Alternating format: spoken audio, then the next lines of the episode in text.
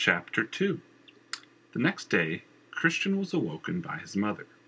She had shopping to do at the market for lunch, and his father was already out and about on patrol. Thomas had decided that he could accomplish more in town if he actually went there, as much as his wife wanted him to stay guard at the house. She was worried that whoever had killed Erica's parents would come back to kill Erica. But Thomas had convinced his wife that since they did not try to come back and finish it before she was able to tell someone about it, odds were they would not be back. Or, if they were to try and finish the job, it would be much later, when the watch was not on edge and their guard was down. She had conceded, if a bit reluctant. Along with his daily chores of laundry, cleaning the oven, and dusting the house, his mother stressed he was to keep Erica as cheerful as possible, and above all else, leave the bodies alone, his mother enunciated each word, as if the phrasing would make her point more clear. Khristian rubbed the grime out of his eyes as he nodded to his mother, swearing he would not bring any of his findings anywhere near Erica. Khristian had learned early on that if that it sometimes paid to be overly clear so as to not cause trouble later. His mother did not follow up his answer with anything else, so he counted himself lucky. He reached over to his desk to pick up some papers, feigning interest until his mom left the room and he could get himself dressed. The day felt like it would be a warm one, so he pulled on a pair of shorts and found a shirt in the chest at the foot of his bed. First things first, the self appointed chore he cherished the most. When he was younger, hanging out at the watch house, he would play with a wooden sword and shield his dad had made for him, staging mock combats with the men there. But one day, his dad had taken him out to the practice yard to where they kept the combat dummies. He enjoyed smacking them around a bit with his sword, but real combat, even sparring, always made Khristian a little edgy. It was not that he was afraid to get hit. Boys of the watch did not grow up scared of combat. But he always overthought his strategies and had a hard time focusing when danger was present and thrashing in his direction. So he had tried his hand at swords, maces, and axes, none of which he took a real liking to. He had enjoyed swinging a polearm around, as the idea of, the, of reach appealed to him. But swinging it was awkward, especially at his height, and made fighting in any kind of close quarters a real hassle. He had seen a few watchmen firing arrows at targets, and had given that a try, but again his size was a bit of an issue. Then one of the men handed him a crossbow, and it had been love at first sight. It was something he could work himself, allow him to fight from a distance, and it did not matter if the target he was shooting at was an armor or not. The strength and distance of the shot was always the same reliable. The bolts for it were smaller than an arrow as well, which meant he could carry more of them and they took up less space. Firing one for the first time, he had been taken aback by the kick he felt when the bolt left the chamber. After some practicing and moving to a smaller model, he quickly took to the art. A few years later, his dad had given him a hand crossbow that he had made that he had made special from a watch's weaponsmith. Thomas had caught a cadre of thieves that had been biting deep into the smith's wares and owed him a favor. It was powerful enough to pierce armor like a normal crossbow, but was also small enough to aim and fire with just one hand. The string pulled back using a small winch, and he could crank while moving, but the best part was the loading chamber.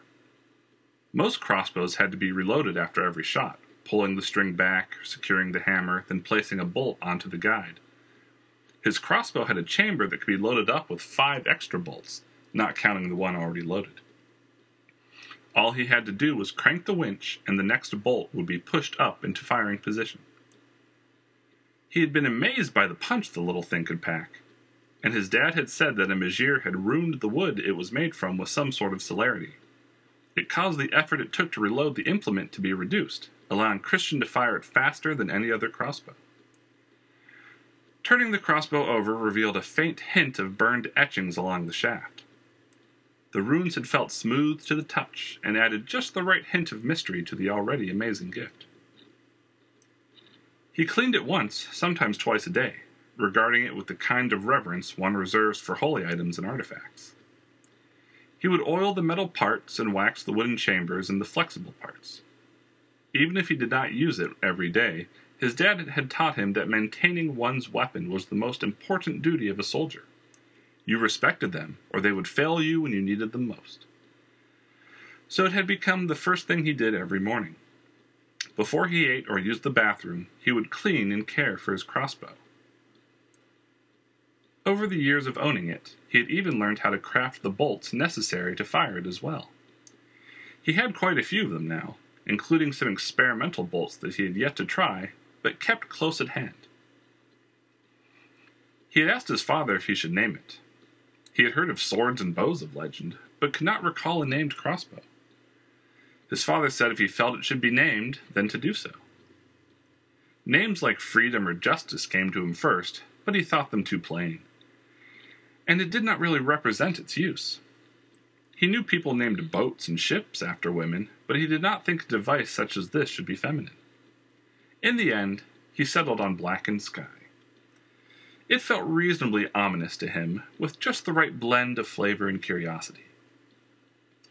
His mom had said it would take more than a few shots from it to blacken the skies, but Khristian's mind had been made up. After minutes of painstaking attention, Khristian returned Blackened Sky to its case and went to see to the rest of the chores. The light was still dawning, and he knew it would be cold down by the river, so laundry was out till later. He crept down the steps, popping his head into his parents' room to see Erica stir, curled up in blankets. He paused to wake her, but thought better of it and went into the kitchen to clean.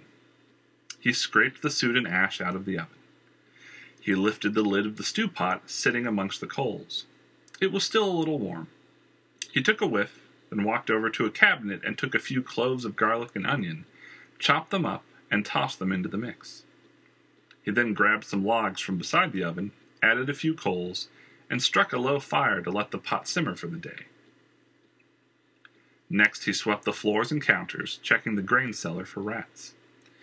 He checked the meat locker to see if any maggots or flies were forming. One cut looked to be a bit ripe. He thought of adding it to the stew, it might cook up well enough. It would be a shame to waste it. In the end, he compromised by slicing it up, sticking it on a skewer, and putting it over the fire. The heat would get rid of any rot. Next, he made his way through the living room, cleaning up dust and dirt that had come in under the doors and windows. Being careful not to wake the snoozing Erica, he folded up the spare blankets his parents had used to sleep on for the night before he put them away in their room.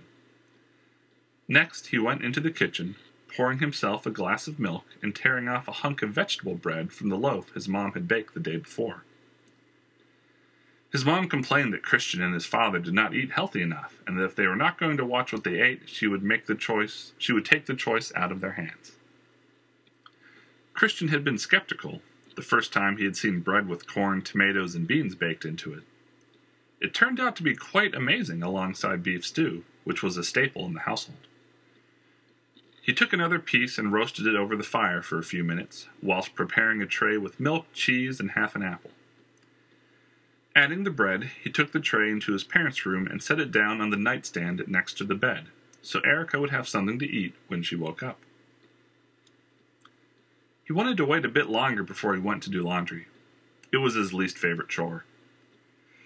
He dragged his dirty clothes bag into the living room, then went to his parents' room and picked up their basket of clothes, careful not to make too much noise.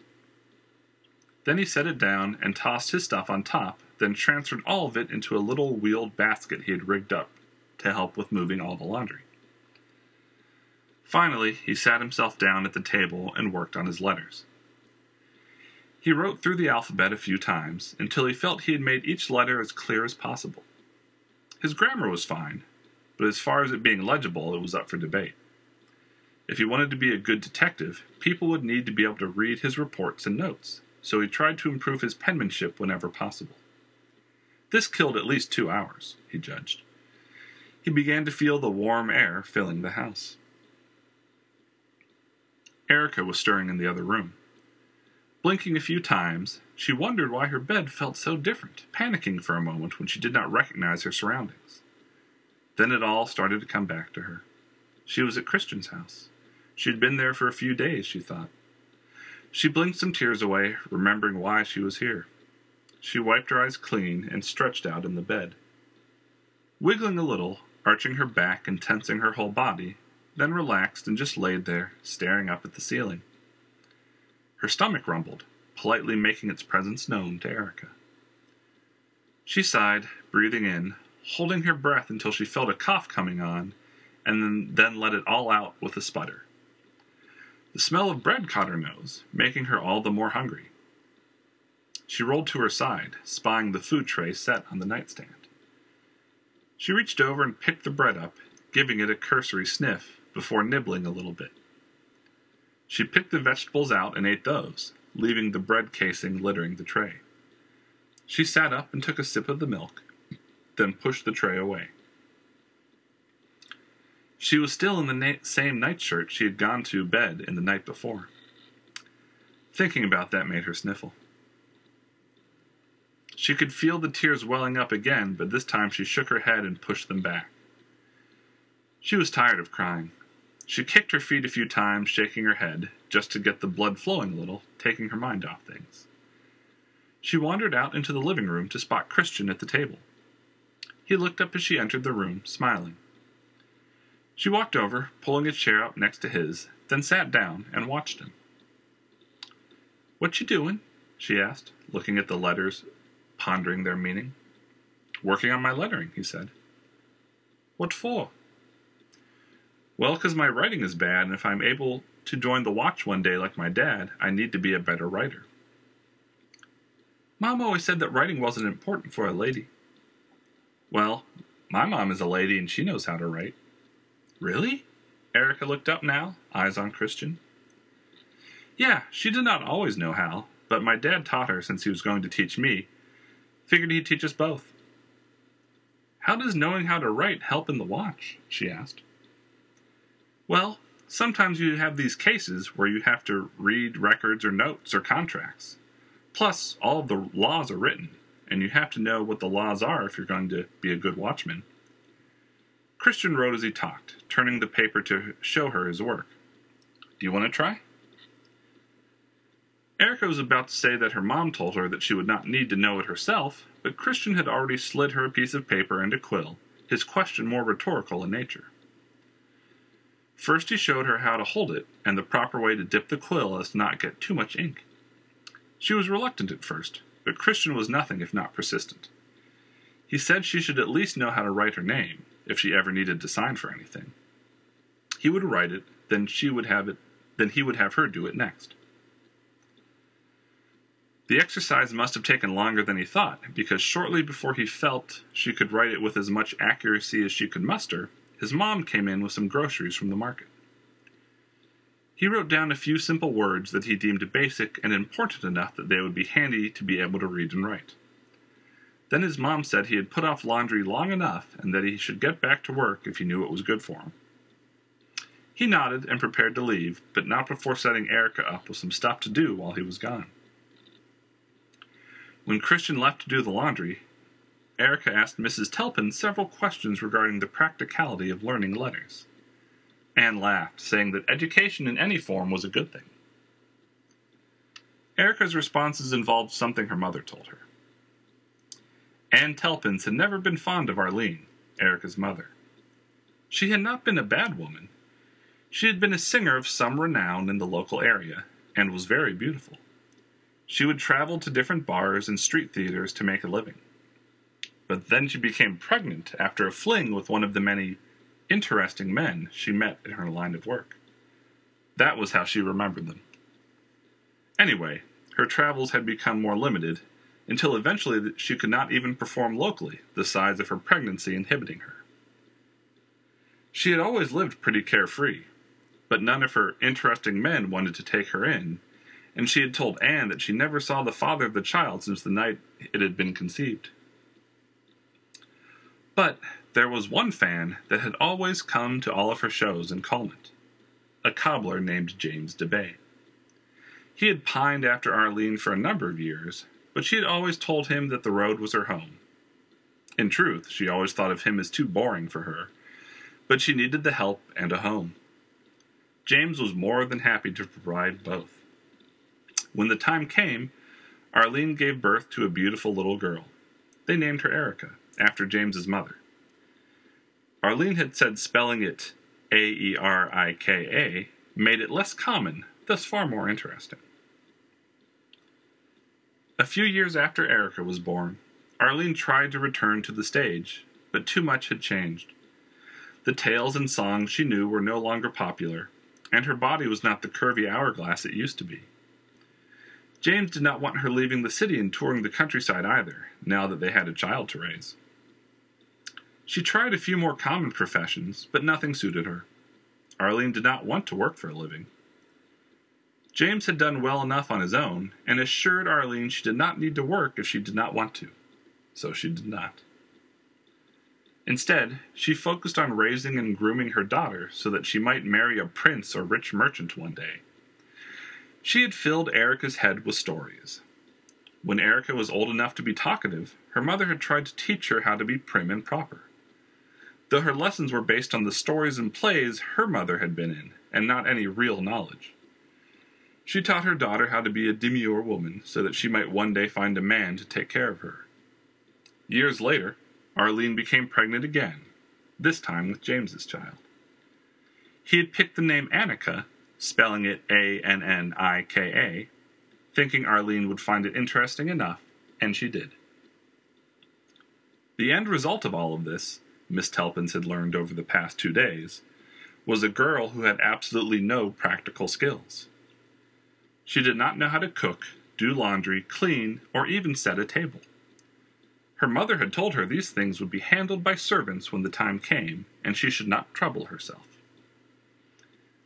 Anne now found herself regretting snapping at Khristian to do the laundry, seeing that he had taken it upon himself to teach Erica something of value. Next time, she told herself, she would have Khristian show Erica the morning chores so that she could learn something else useful. She had talked it over with Thomas, and they had both reached the decision that Erica should stay with them. Arlene had been an orphan, and James's parents were both dead, having been murdered by brigands a few years ago. James had no siblings. Turning Erica over to the city orphanage never crossed their minds. Thomas had arrested enough delinquents to know that he did not want Erica thrown in with the same group of people. Not if he could help her in other ways.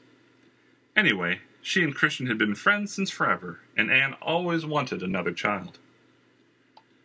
A few years back, Thomas had built on an extra room that he used as an office, but he had always wanted to have it at the watch, building it only to make Anne happy that he could spend more time at home. It would make an excellent bedroom for Erica. We'll have to go and buy you some new clothes and dresses, Anne said, looking at Erica sitting there in her nightshirt. Does that sound like fun? Erica shrugged, but looked at Anne and nodded. Her Khristian appointed assignment stopped in favor of doodling some picture of flowers on the paper. Can we dye my hair? she asked, looking up from her doodles. Dye your hair? Anne asked, perplexed, to which Erica smiled and grabbed her braids, holding them up for display. Oh, yes, right. I suppose if that's what you want, Anne agreed, not knowing what else to say. Erica nodded again and slid out of her chair to get up. Well, let's be off then, shall we? Trish Bolton on Trish over on Bolton Street owes me a few favors, and she always gives me a good deal on fabrics, Anne continued, taking some money from the bedroom. Annika went into the bedroom, returning a few minutes later, taking Anne's hand in hers as she was led outside. Anne shut the door behind them. The trek to the river was not too bad. The only other people out on the streets seemed to be hawkers and washers. Khristian had fastened two wagon wheels to the side of a wash bucket after a few trips, and it had made the journey easier. He could build up enough speed and then hop on the lip of the bucket, balancing as the laundry basket took off down the street like a horseless carriage. He was drifting down the street when two men carrying a coffin came out of a doorway ahead of him. Oh, heck, Khristian thought as he tilted back, too far, throwing himself off balance. He grabbed the top of the basket as his behind bumped and skidded across the cobblestones. Laundry spilled out around him as he rolled right under the coffin between the two men. They lifted the coffin a little, both spooked by the basket taking off underneath of them. Coming through, Khristian stammered as he continued past them, the basket eventually turning, going into a roll. Feeling the battle lost, Khristian let go of his hold on the basket as he watched it bounce, the wheels coming loose. For stupidity, I give you a 9, but delivery, eh, a 6. Pardon, what? Khristian said, turning his attention to a man dressed in a purple doublet with black leather pants, dirty white socks, and jester shoes, complete with bells. One hand was resting on one on what looked like a miniature lute, the other hand holding some sort of stick with a thin band on it. Your performance, eh, generally lacking. Missing the flair of a true performer like myself. The man continued, flipping the stick over in his hand once before picking it up, lifting his lute, bringing the stick across, and proceeding to draw it back and forth, making a whining sound from the instrument. He varied the tempo a bit, starting slow, then picking up to a blazing staccato, then letting it slow to a whimper. It sounded like so much noise to Khristian.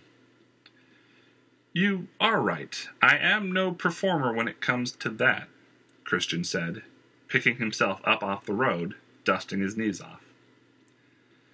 I'll tell you where you can put, the musician started, but a large hand swatted him in the stomach, causing him to cough, the lute slipping from his grasp.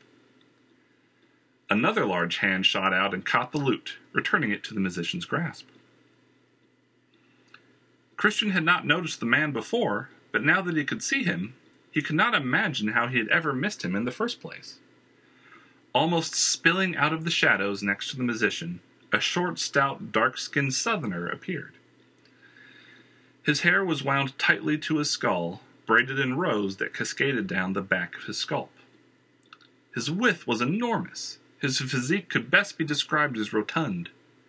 He wore a dark gray jacket and matching shorts, a pair of loose fitting sandals clinging to his massive feet. He gave the musician a scolding look before turning his face to Khristian, at which point the look changed from frown to a wide smile, grinning from ear to ear. He extended a meaty paw to the boy. Khristian took a cautious step forward, reaching out gingerly to the man. The man shifted forward like an avalanche, his hand engulfing Khristian's own in a massive handshake. Khristian felt as if he had just stuck his hand into some creature's mouth, so completely did it disappear. The behemoth took his other hand and placed it on the top of his own, giving the boy a great two handed shake that almost threw him off balance. The grin widened and his eyes beamed like lanterns.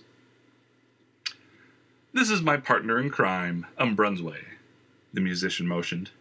And you can call me Haviland. Previously Haviland the Magnificent, but now under new management as Haviland the Charitable. He is a musician? Khristian asked Haviland, eyeing the mountain of a man in front of him. Think of him as my agent and moral barometer. Profits have never seemed so high. You mean been, correct? No, alas, in a cruel twist of fate, the gods have seemed to curse my luck. And Brunsway let his grasp of Khristian's hand go, allowing him to give Haviland an elbow to the ribs and a look of skepticism. Hmm, right. What I meant to say is that I've taken a vow of poverty in honor of the one God. And though huge my entertaining talents may be, the speed at which I reward that wealth to the poor and needy is equally huge. At this, Brunsway smiled, leaning over to wrap, um, to wrap Haviland up in a hug. Unhand me, lummox, Haviland cried as he attempted to fend off the monk, who eventually stopped, feigning hurt, screwing his face up in a pout. What is your story? Khristian asked, turning to Umbrunsway. Umbrunsway is a follower of the one God and has taken a vow of silence to honor his beliefs. So you've never heard him talk? Khristian asked. Well, you can't be silent all the time, Haviland began, stepping up from the sidewalk into the street beside Khristian. Even the mighty occasionally falter, am I right, my corpulent companion? Umbrunsway crossed his arms over his chest, regarding Haviland as one might an unwelcome nuisance. Haviland leaned over and spoke softly into Khristian's ear. Between you and me, he doesn't have much wisdom to bestow for calling himself a monk. I think he just took that vow so he wouldn't have to exercise his limited vocation.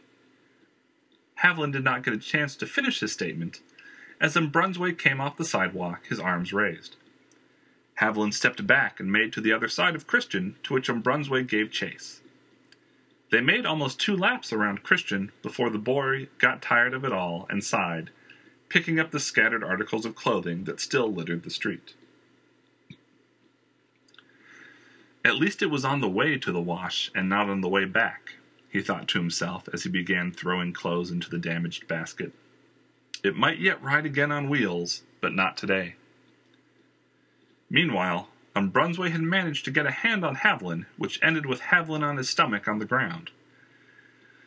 Um, Brunswick sitting astride him, arms crossed in satisfaction, while Haviland elicited half-hearted pleas to Khristian until they both realized they no longer had an audience. Are you not amused? Haviland asked Khristian. He motioned for um, Brunswick to let him up, to which the large man shifted and stood, pulling Haviland up with a flick of the wrist. Oh, um, yes, great stuff, Khristian replied, his eyes focused on locating a few odd shirts that had been blown a bit by the wind. Do you have a name, boy? Yes. Yes? What is your name, boy? Haviland said, looking annoyed. Oh, you want to know it? It is Khristian. Khristian regarded Haviland for a moment before smiling. What, are you not amused? Haviland looked at the boy for a moment before grinning, but shaking his head. Did I mention your delivery was horrible? You gave it a six. Lies, all lies. It's a two. Whatever. Khristian grinned despite himself. It has been interesting, but I have clothes that I need to wash. Yes, yes, by all means. Don't want to keep the little missus waiting. They're not for my wife. Oh, my mistake. These are modern times, after all. Your husband, then? No, that's, that's not what I meant either. Hey, who am I to judge? No, I mean, look at me. I'm 15, Khristian said. They grow up so fast, don't they? Haviland said in a whimsical voice, looking to him, Brunswick, who offered a curt nod. Khristian began to utter a reply, but then thought better of it and just shook his head. Enjoy the rest of your day, gentlemen. May you earn much for the poor in the city are most deserving. With that, Khristian walked down the street, grabbing the last few pieces of clothing that had escaped him. He was not a dozen feet down the street when he heard Haviland's voice, addressing some new victim. Khristian wiped the sleeve of his shirt across his forehead as he knelt down by the water's edge. A few other people were out as well. Calmont had a river, the Undine, running along its westernmost wall, which wound its way a few miles through the Baltic Mountains before emptying out into the serrated sea. Someone had decided years ago to build a small house that sat over a portion of the river, diverting some of the stream through a series of stone canals. It was deserted now and served as an excellent place to wash laundry. Khristian's only wish was that his parents' house was not at the opposite end of the city. It took nearly an hour to make a trip to and from the wash house. On this particular day, there was a fair amount of gossip about the fire and the Debays. A house being burned down with the family inside it was quite big news. When Khristian had shown up, a few of the more polite people had quieted, while others more inquisitive asked Khristian about the details, hoping for a good story. Normally, Khristian was more than happy to regale his audience with stories from the watch, but this one was a little too close to home, literally and figuratively. He answered in as few words as possible, saying that either he did not know all the details or that he was in a hurry and did not have time to talk. After spending the better part of three hours scrubbing and rinsing and wringing out baskets of clothes, he packed everything back up and made for home so he could hang everything up to dry. he wanted to stop off. He wanted to stop off at Mertz, a tavern near the wash house, for a bite to eat. But the constant reminders from his mother over the years not to be sidetracked with a basket of wet clothes overrode his desire for food, and he beat feet back home. An ox cart or something must have broken down, because the streets were swelling with people not going anywhere. Khristian elbowed his way past a pair of locals who seemed interested in adding to the holdup, but he could only get so far before his laundry made it impossible to push through the thicker parts. Ahead of him, he could just make out the problem. Two carts had collided. The respective owners were bickering with each other over the damages, ignoring the fact that they were stopping passageway in both directions. Servants were scurrying about, picking up the wares of their owners. Khristian looked around, as accidents like this drew people who saw the confusion as a perfect opportunity to lighten the load of a damaged cart. Little did he realize it was his own belongings that he should have been keeping an eye on. He felt the weight on his pack shift slightly, which he mistook for the crowd pushing in against him, as a would be thief grabbed a handful of garments off the top of the basket. Khristian felt some water droplets splash the back of his legs. He turned, just in time to notice the clothes missing from the basket and the culprit making off down a side alley. Khristian hefted the basket as he shoved his way through the people to the left, until he broke free of the crowd, running down the alleyway after the thief. Stop! Thief! Thief! Khristian yelled. No one noticed, or else they thought he was referring to someone by the carts as the owners ran over to look at their wares. After taking another corner, Khristian dropped the basket in the alley so he could catch up and was no and ah, sorry. After taking another corner, Khristian dropped the basket in the alley so he could catch up to the thief, who was no longer in sight.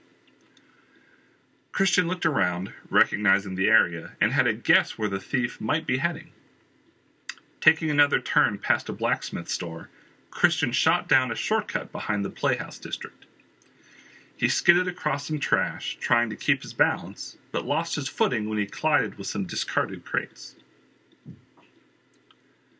Tumbling head over heels, Khristian landed on his back and slid sideways into a wall where the alleyway turned. What, have we got here? A voice said to his left. Khristian righted himself on the ground and looked. There were two men and a woman. One man had a knife to the woman's throat and was pressing her back to the wall. The other man was a was the one who had addressed Khristian. The men were dressed in rags, and he thought he could smell them from here, though that may have just been the alley. The woman was dressed in a rather nice blue dress. Just add him the money already. I'll take care of the brat, the whiny man continued, looking at his comrade before brandishing a club and walking toward Khristian. The other man began feeling down the woman while he kept the knife to her throat. Khristian grabbed the string around his neck, which held a watch whistle. He pressed it to his lips. You'd better not do that, the whining man began, but Khristian blew into the whistle for all it was worth. The man ran forward, raising his club high. Khristian ducked down, bracing one foot against the wall, and then shot forward between the man's legs when he was close enough. The man started to swing his club, but Khristian managed to knock his feet out from under him, and the club went wide as the man came tumbling down. Khristian kept moving, getting out from under the man, before stopping and spinning about on the floor. He kicked out, landing his foot into the man's crotch once, twice, three times. Bloody lords! the man screamed out, doubling over, clutching himself. The other man, the one holding the woman, swore before bringing his knee up hard into the woman's stomach, causing her to reel and then drop to the streets. Not smart. Not smart at all, Junior, the man said as he flipped the knife over in his hand, blade down. He walked over to where Khristian lay prone in the alleyway. The alleyway is no place for a rehearsal, Khristian and the knife man turned. There, standing in the doorway of the theater, was a well dressed man in black leather pants and a shirt that made him look like he belonged on the deck of a pirate ship. He had long black hair pulled back in a ponytail and was adjusting his tie as he stood there, a slight jesting smile on his face. Get out of here. This doesn't concern you, the thug snorted, waving the man off with his knife. Your stage directions are all over the place, the would be pirate replied, grabbing the rapier at his hip, unsheathing it with his right hand, flipping it into the air, then catching it with his left. I'm going to gut you like a fish and snap that little twig of yours in half, the thug threatened, turning his back to Khristian and charging towards the swordsman. I think not, the swordsman replied, smiling. As the thug closed, the man sidestepped at the last minute, batting the thug's weapon hand down before swatting the man across the backside.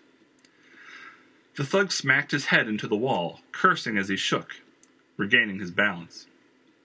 The swordsman danced his way next to the woman in the dress. You have horrible tastes in partners, Jenny, the man jested, giving her a cursory check as he positioned himself between her and the ruffian. I didn't know they'd be back here, Jenner, she apologized, looking flummoxed. No worries, child. I always jump at the chance to work on my improv. Jenner turned his attention back to the thug, who seemed to have regained his senses, swearing. Assessing the situation, Jenner switched the rapier to his other hand. I shall give you a fighting chance, sir, he smiled, turning his sword arm as he put his left hand on his hip, bending his knees. The thug came forward, swinging as hard as he could. Jenner stepped to and fro, moving out of the way, the knife slicing through the thin air with each swipe. By this time, the whining man on the ground had regained his composure, crawling to his knees and reaching for the club. No audience participation, if you please, Jenner said, spotting the man getting up. He maneuvered himself over, keeping the man with the knife at bay with his rapier, so that his back was to the man on the ground. He took a swipe at his feet. Jenner did a little hop, simultaneously ducking a swing from the man with the knife. Jenner shook his head, sighing. Ugh, you men give me nothing to work with. I've directed children with more panache. He then ducked down, then brought the tip of his rapier across the knife man's shins, eliciting a howl of pain from the man.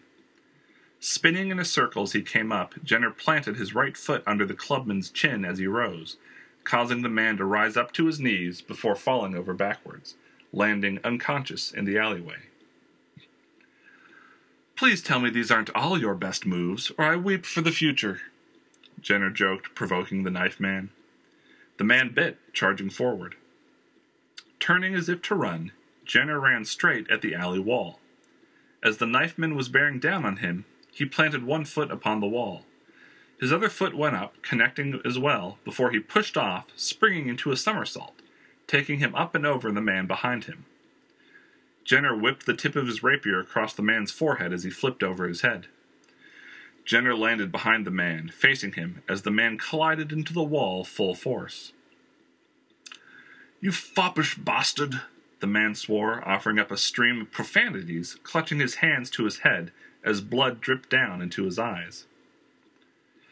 Eh, if your knife work was as colorful as your language, this could have been a much better day, Jenner sighed. But as it is, I'm growing rather bored with your amateur performances. Jenner stepped up to the man, bringing his foot up hard into the man's crotch. Jenner then slid back, then stepped into another kick, bringing his foot up again as the man fell to his knees, catching the man in the face with a loud cracking noise. His cursing was cut off as he collapsed into the alleyway alongside his partner in crime. Khristian blinked, realizing that in a small way he had been a part of it all. He stood up, having forgotten why he had come here in the first place and what he'd been chasing after. Um, are you okay? Khristian asked the man. Ah, it's always the greatest of compliments to be recognized by your audience he smiled, walking over to Khristian and giving his head a good ruffling. Yes, my small sir, I am unfortunately unscathed and unimpressed. Do I have you to thank for this menial of menial sources of entertainment? Uh, Khristian could not tell if the swordsman was angry or amused. It is not the boy's fault, Jenner. I came back here to take a breather and I didn't notice those two guys come down the way. If the kid didn't come when we did, you probably wouldn't have even heard him. Well, lad, it seems I owe you the life of this lady here. Please, come to my show. It's the least I can offer. Two tickets appeared in his hand, which he proffered to Khristian, smiling. Who are you? Khristian asked, looking up at the man impressed, feeling the tickets being pressed into his palm. I'm complicated, he replied, but you may call me Jenner. He flipped the rapier back into the air, grabbing his sheath and catching the blade in it after it spun in the air a few times, letting it swing back against his hip. At this point, as Jenner and Jenny said their goodbyes, the watch, summoned by the whistle, showed up in the alleyway. Khristian explained what had happened, though Jenner downplayed his role much more than what actually happened, giving most of the credit to Khristian. Khristian blushed, starting to interrupt, but Jenner would not hear of it. Whispering to Khristian on the fly that going down to the watch to file a full report was not his idea of a fun afternoon, if he would be so kind as to fill in the part of the story for him. He improvised a story to Khristian that he himself would not have attempted, but after seeing the familiarity with which the watchman regarded Khristian, he figured it was only it would go off with flying colors. Khristian waved goodbye as the watch escorted the two ruffians out of the alley. Jenny gave a little wave, and Jenner made a flourishing gesture with his hand before he closed the door to the back of the theater. As he was walking back with the watch, he looked down at the tickets in his hand for the first time. Two balcony seats for the Royal Ireland Theatre and Playhouse. Khristian choked. He had never been to a big production, and the Rat was one of the most respected theaters in the region. His dad said the prices those places charged for admission were crazy, and his mother never pressed the issue, though he knew she would love to go. Mother, shoot. Laundry. Khristian mumbled under his breath, sighing as he remembered what had brought him back down there in the first place. He backtracked to where he had dropped the basket, and, mercy have it, it was still there. The clothing thief was long gone, but he hoped the tickets and his tale of bravery would gloss over any minor loss. Feeling good about the whole thing, Khristian caught up with the watch and made his way with them to the guardhouse.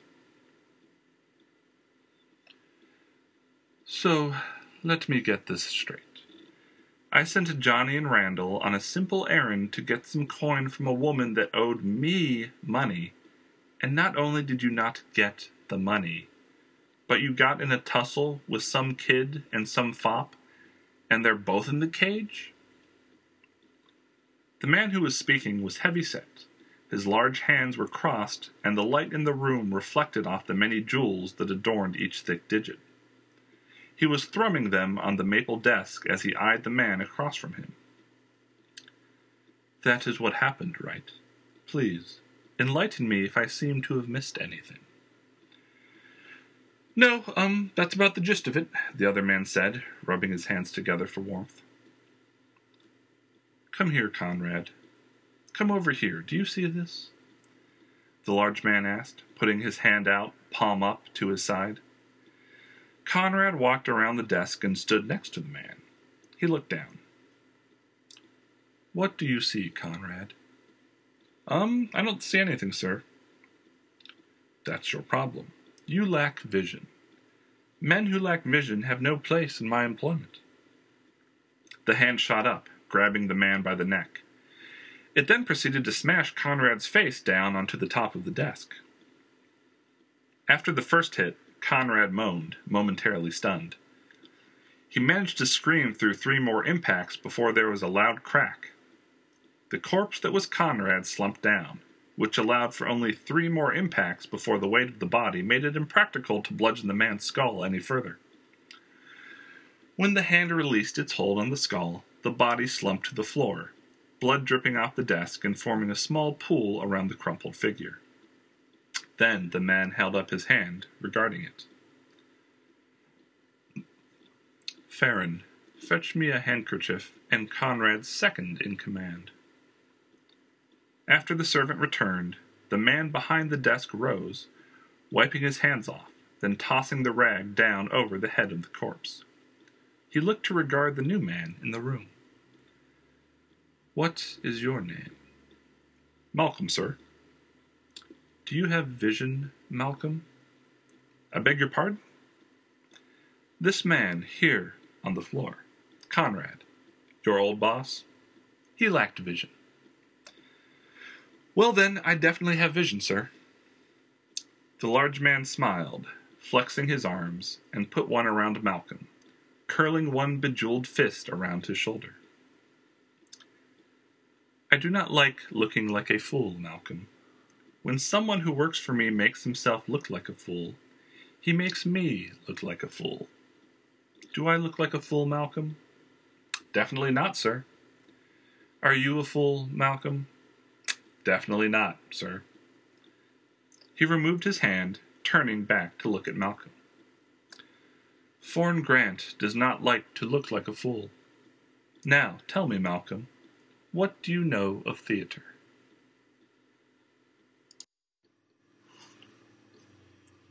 Hello, and thank you for listening to the World of Grey podcast. For any questions about the podcast or the books in general, email me at podcast at josephporthos.com. My two books, Fallen Throne and Dark Halo, are available for download on the Amazon Kindle store for the low price of $3 apiece.